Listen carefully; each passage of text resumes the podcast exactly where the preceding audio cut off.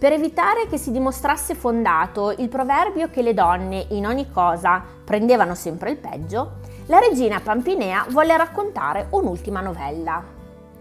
Non molti anni prima, a Bologna, visse un medico molto famoso di nome Maestro Alberto De Zancari. Nonostante fosse già vecchio, aveva quasi 70 anni, si innamorò come un giovinetto di una bellissima vedova, Madonna Margherita dei Ghisolieri, dopo averla vista ad una festa. La notte non riusciva più a dormire se il giorno prima non aveva visto il delicato viso della donna. Per questo, sia a piedi che a cavallo, cominciò ad andare davanti alla casa della donna.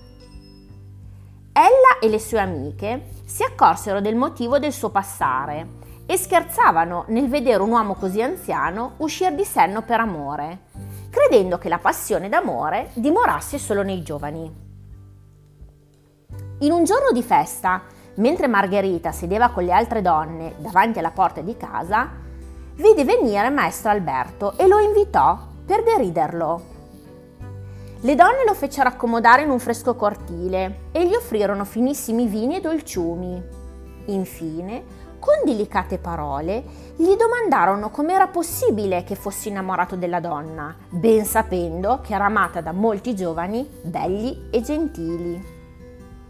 Il maestro sorrise e rispose Madonna, il fatto che vi ami non deve sorprendere nessuno e soprattutto voi, che lo meritate.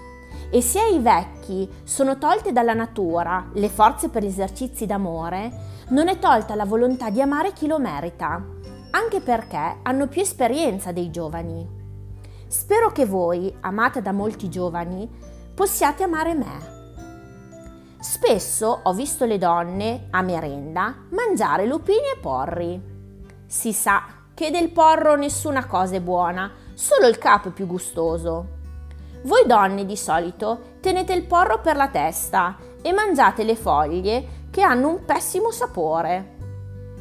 E perché voi signora non potreste fare la stessa cosa?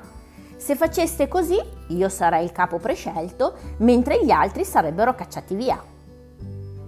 La donna, mortificata, rispose Maestro, ci avete cortesemente rimproverato per il nostro scherzo. Tuttavia, il vostro amore poiché proviene da un uomo saggio e di valore, mi è caro e gradito, purché sia salva la mia onestà.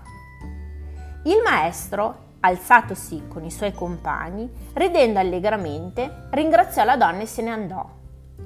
Così la dama, non considerando il valore della persona che voleva schernire, rimase schernita.